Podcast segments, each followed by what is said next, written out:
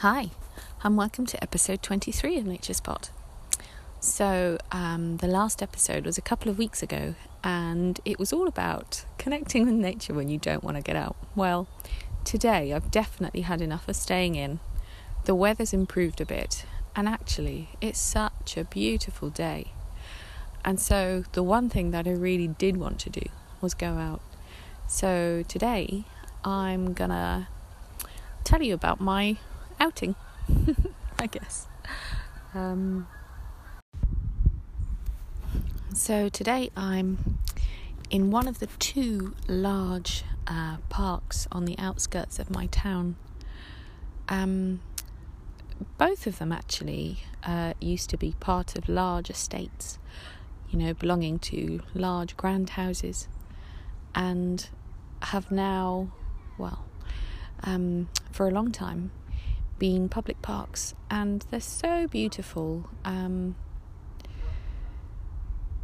it's actually really peaceful here, and I noticed yesterday uh, when I was out walking just before the sun set so early that this time of year um, has this real quiet, restful quality.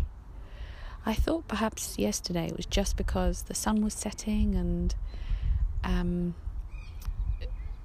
you know, the calm was just because the birds were tucking themselves away for the night and uh, people had perhaps come back from work. Um, and it was quite cold actually, so not that many people about anyway. Um, not even having their lockdown constitutional. But today is much the same.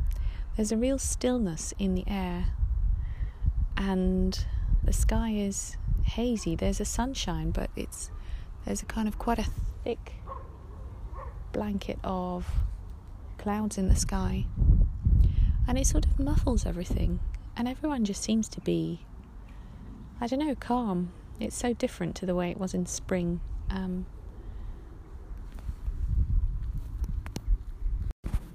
I'm sitting here beside a lake um, where people are fishing, and there are swans and geese on the lake, which is very calm.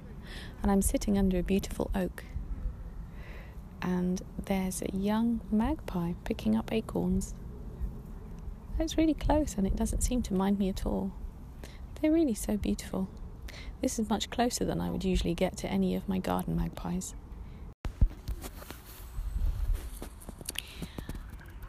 I came out on my bike today with the aspiration of getting to the Ridgeway, which I can just see from here actually behind me, and running kind of left to right um, between two ancient hill forts, big ramparts up on the ridge. I thought it would be bracing up there. It always is, no matter how calm it seems down below. By the time you get up there, it always blows your head off. And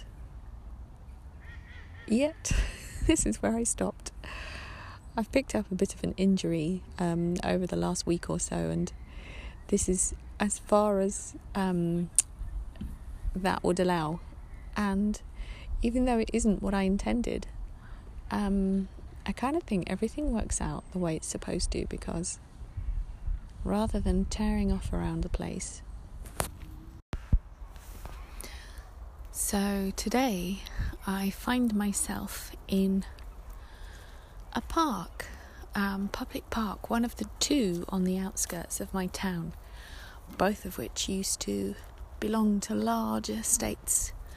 And when the estates were um, dismantled, isn't the right word, but when when they were dismantled, this became a public park, along with um, the other park, uh, which is, you know, also used to belong to a big stately home. And I ended up here unintentionally.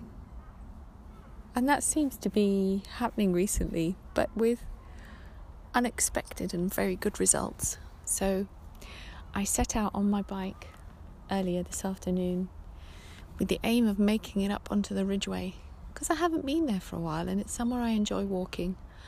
but it's somewhere that's always a bit too much of a trek. Um, so you do need a few good days of daylight, and you want it to not be too cold because it's always really blowy up there. And but I picked up an injury over the last week or so, and by the time I got here to this park, which you kind of have to come through a little bit before you can head up onto the ridgeway, avoiding the main roads. Um, by the time I got here, my injury told me that really we would not be going any further. So I thought, well, okay, I haven't walked around here for a while, so I'll just do that and see how I feel. And while walking around this lake in the centre, um, I've already seen so many things I really wasn't expecting to. For instance, uh, coming to a little bridge which fords the two sections of this lake, standing there looking out onto its main part, I saw a really large number of swans, more than I've ever seen. In fact, before I got here, several of them were coming into land when I was sitting on that bench, and my God, they make a racket! Unbelievable! I've never heard anything like it. Uh, anyway, standing on this bridge, it's quite wonderful because I can see a cormorant fishing. I saw him or her as I was walking along the path coming up to this bridge, fishing. Uh, well, first I saw it come into land and then um, start to fish and go down under the water and then bob back up again. And it's really quite extraordinary. I didn't realise that uh, you would find cormorant here, but it just goes to show that I don't really know very much about nature. But that kind of doesn't matter because, uh, well, I think it's a cormorant. It could be a shag.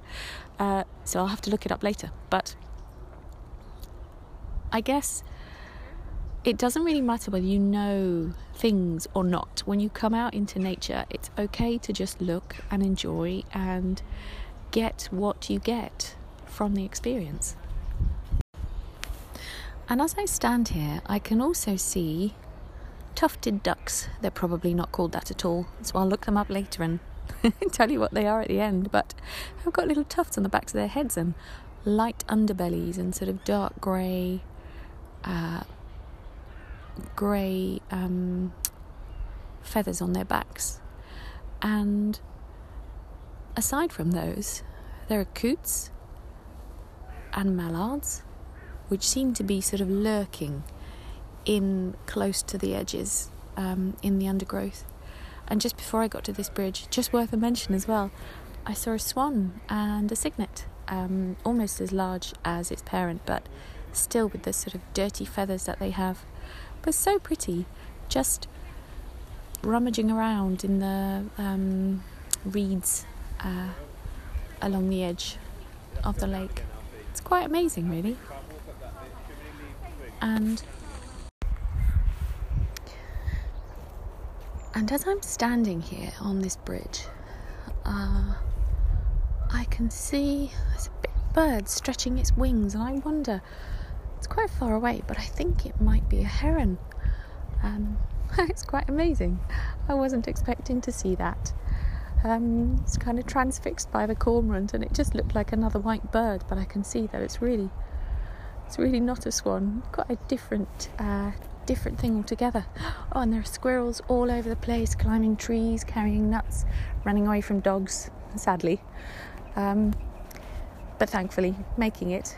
Um, yeah, lots of Canada geese and various ducks and coots, and it's just incredible, really. Um, it's amazing what you spot when you slow down, as I have been, and I'm on this bridge now, but I did just spend quite a long time sitting, observing the incredible colours of the leaves that are still on the trees, the sort of the coppers and rusty colour and yellows and golds and still some greens as well.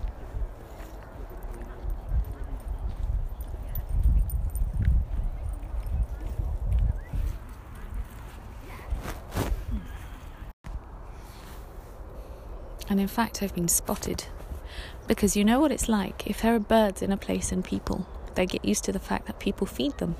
And so as I'm just stood still here, they're all coming towards me, coming towards me. And of course, I have nothing because I don't feed birds bread. And also, they do ask here that you don't feed the birds.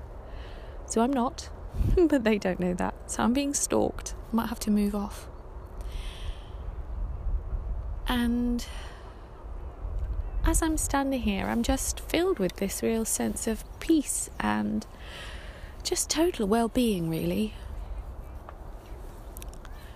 You know, I wasn't intending today on having a calm nature connection. I was planning on something a little bit more dynamic, but maybe the calm is just what I needed actually. Um,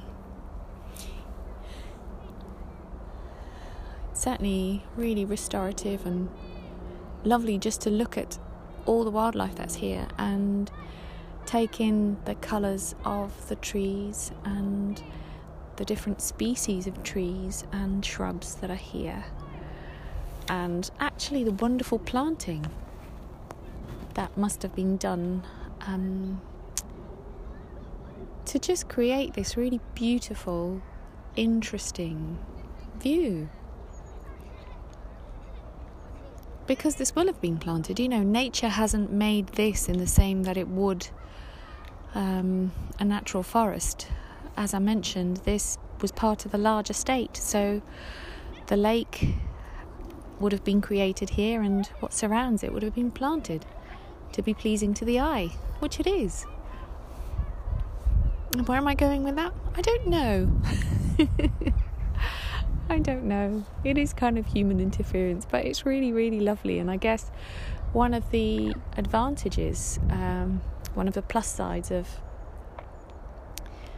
having this sort of space or this sort of space existing is that it has been preserved, whereas otherwise it might have been, I don't know, built upon in the same way that many other spaces would have been.